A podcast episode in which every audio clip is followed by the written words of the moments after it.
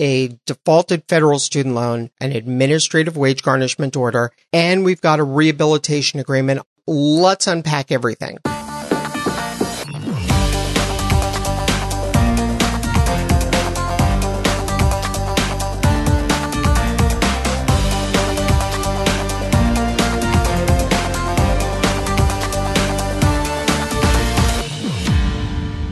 Hey everybody, Jay Fleischman here with another episode of the Student Loan Show. And today we're going to answer a question from Chelsea. And Chelsea asks the following. I was in default and garnishment of wages was put in place. I am now in rehabilitation with an agreement and making payments. I requested hardship to end garnishment, filed the paperwork for it, and was told it would take 30 to 60 days for a hardship decision. It is now day 90 plus with no decision, and I'm in a bad financial bind due to the garnishment. The request has been escalated to region twice due to number of days, and I was told decision could come any day, but this is day 90 plus. Is there anything else I can do? We've got a whole bunch of bunch of issues going on here. We've got a defaulted federal student loan, we've got an administrative wage garnishment order, and we've got a rehabilitation agreement on top of it with payments being made, and then we've got what appears to be a hearing request uh, that Chelsea put in based upon financial hardship. So let's unpack everything. First of all, when you go into default, that's 270 days past due. You go into default, the loan loan leaves the servicer, goes into collections, and from there, you can be subject to an administrative wage garnishment. You can be subjected to an offset of your federal income tax return. You can be sued. Doesn't happen all that often. It's usually when, when there are no wages for garnishment and there's no regular income tax refund. So there's no way to offset against that either. So you'll get a notice of pending wage garnishment punishment. You get 30 days to respond to it either by setting up an agreement with the collector or starting a rehab if you can do that or consolidating if you can do that or requesting a hearing. And you can request a hearing within that 30 day period of time on for a number of reasons. Uh, you can request it based upon financial hardship. You can request it based upon the fact that you don't owe the money or that you already paid it or you're in an act of bankruptcy. There are a number of reasons, but financial hardship is the one that we're going to go with today if you submit your request for hearing within 30 days of the date of the notice of pending wage garnishment, then that request is considered timely. And if there's a timely request for hearing, then the wage garnishment isn't going to begin. You'll be given the opportunity to go through the entire hearing process and um, then the wage garnishment will either begin or not begin depending upon the outcome of that hearing, but that won't happen until after the hearing has been held. That's considered a timely request for a hearing. So what happens if you ask for the hearing after the 30 days, after the wage garnishment order is issued? Well, if you request the hearing after the wage garnishment order is issued, it's not considered a timely request for a hearing. So it's an untimely request. It's the opposite of a timely request when there is an untimely request for a hearing, then you've got a problem. Under the federal laws, the Department of Education will consider an objection to an outstanding garnishment order and they'll give you the opportunity for a hearing on that objection if your objection is for financial hardship only after the administrative wage garnishment order has been outstanding for at least six months. So once the order is put into place, they're not going to give you a hearing until it's been in place for at least six months. Now, they can provide a hearing in extraordinary circumstances earlier than six months if you can show in your request for a review that your financial circumstances have substantially changed after the notice of proposed garnishment because of an event such as an injury, divorce, or a catastrophic illness. So if it's not received within 30 days and it's untimely and there's an outstanding wage garnishment order, six months unless something big happens in your world. Injury, divorce, catastrophic illness, something life changing and earth shattering both personally as well as financially. So that's something to bear in mind.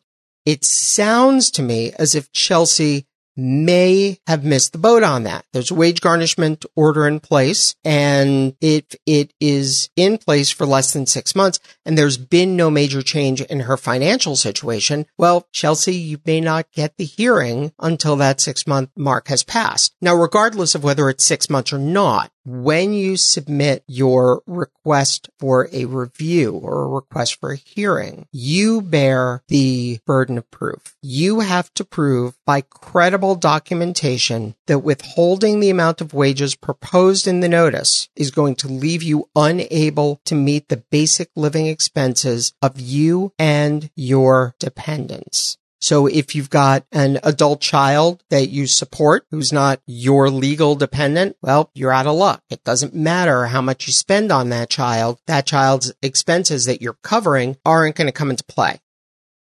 So how is it that you're going to prove all of this? You've got to prove by credible documentation the amount of the costs that you incur, your spouse incurs, and any dependents incur for basic living expenses. And you've also got to prove by credible documentation the income available from all sources to meet those expenses. So we're talking pay stubs. We're talking tax returns. If you're self-employed, we're talking about a profit and loss statement, I would have your CPA do it. I wouldn't just hit uh, control P to print something off of QuickBooks or Quicken or whatever it is that you happen to be using for your small business accounting. Don't hand them a shoebox worth of expense receipts. You want to make sure that everything is put together in a way that makes it easy for the hearing officer to review. They compare your basic living expenses against the average amounts spent for basic living expenses for families of the same size in the same area with reasonably similar overall family incomes. Those are the national standards and that's established by the Internal Revenue Code. It's what the IRS uses to determine how much of a repayment plan you should be on for past due taxes. And there are a lot of federal agencies that use the national standards. Department of Education uses it here for determining financial hardship. The bankruptcy code uses it in a slightly modified form to be able to determine what sort of bankruptcy you're going to be eligible for. Um, lots and lots lots of parts of the federal government are using these national standards. So if the amount of money you're spending is within the numbers provided for in the national standards, it's considered reasonable. But if the amount of money that you say that you're spending on something or that you prove that you're spending on something is above the amount for the national standards, you're going to need to justify what that expense is and why it's reasonable for you. So if you're spending $1,400 a month on a vehicle lease for a brand new Porsche, you're probably going to have a hard time getting that through the Department of Education's hearing process in your attempts to prove uh, a financial hardship. So you've got to provide the supporting documentation and any information submitted is going to be looked at. If there's a financial hardship that's found, Department of Education is going to adjust the garnishment down or they may decide to hold off on it entirely. They'll notify your employer and that decision is going to be good for 12 months. Once 12 months passes, you're going to have to go back and you're going to need to reprove whether there's a financial hardship or not.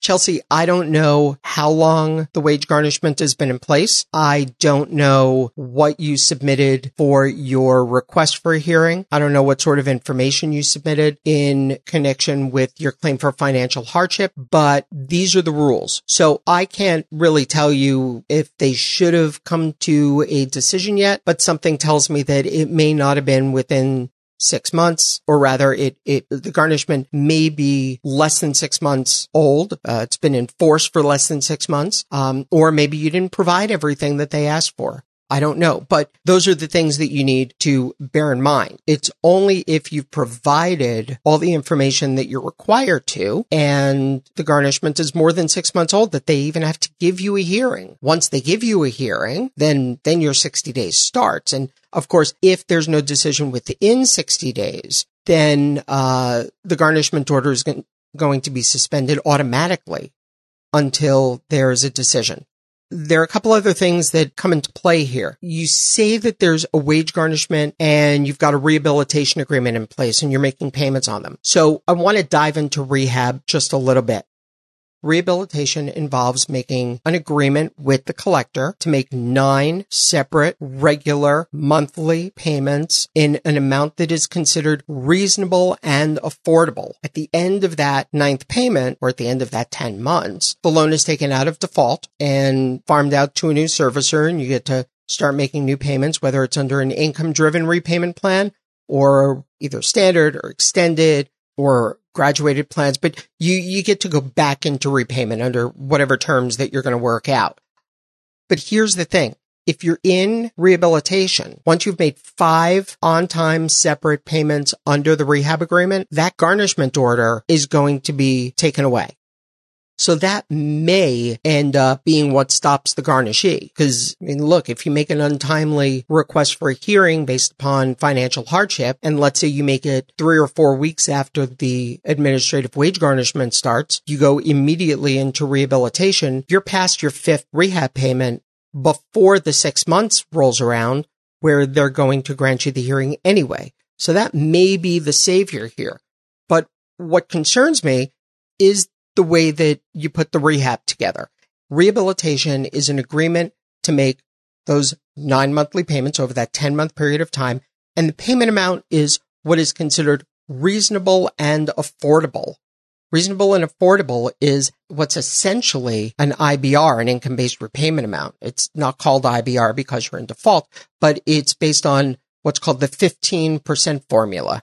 They look at your taxable income they deduct a baseline amount tied to your family size and whatever's left over, 15% of that is considered your rehab payment.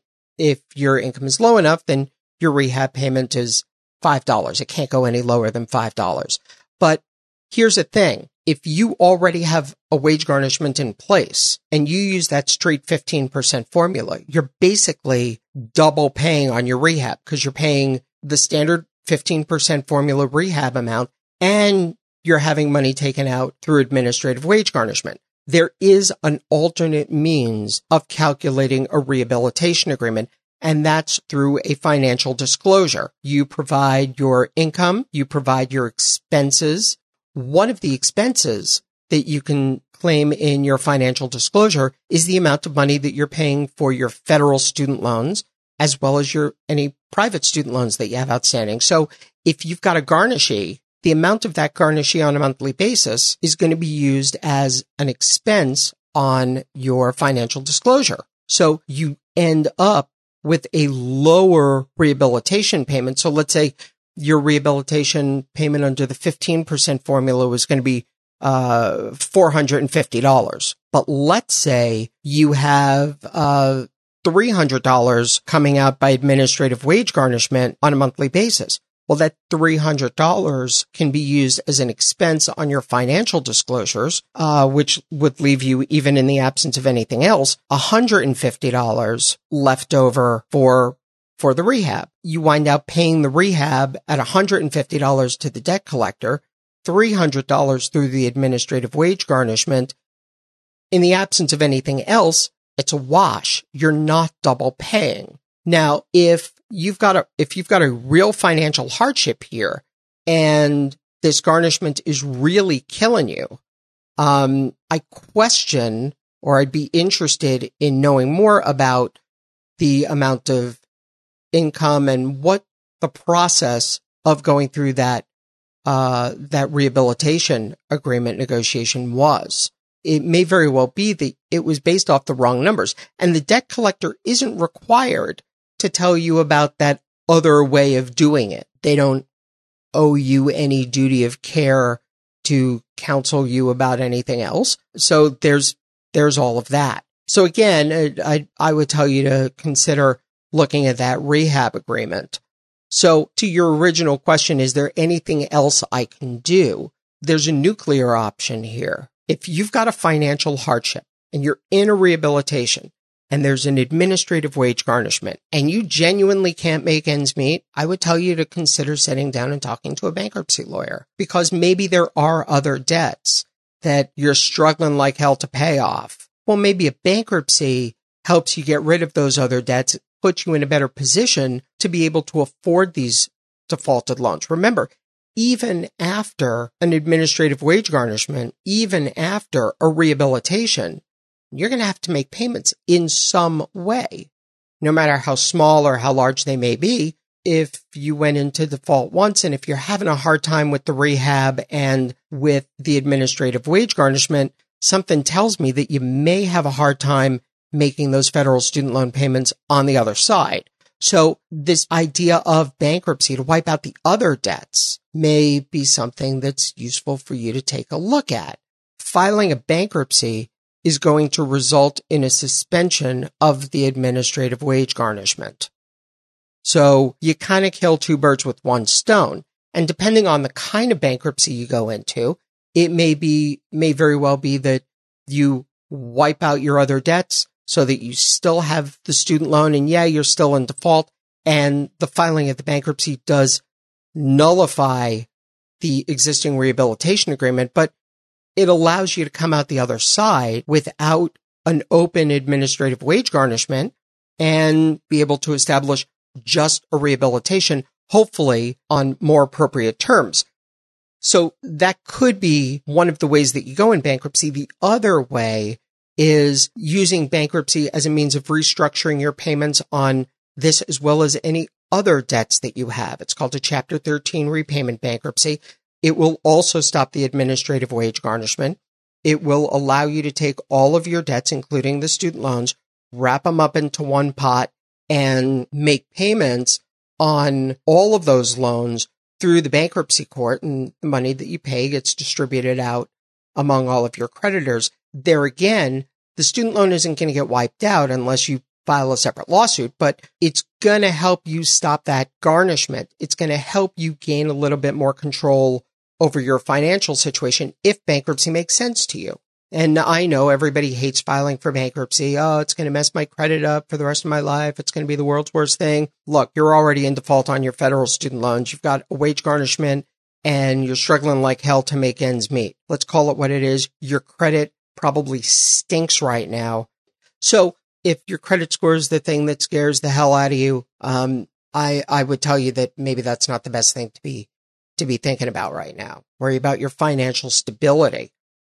One other thing, if you go into bankruptcy, interest continues to accrue. So even if you're going into a repayment bankruptcy, if the amount of money that you're repaying through the court isn't enough to cover the interest that accrues, you may walk out of bankruptcy owing more in student loans than you did when you went in, but you're struggling now if you can kick the can down the road three or five years, which is how long a chapter 13 repayment bankruptcy lasts, who knows what things are going to be like for you on the other side.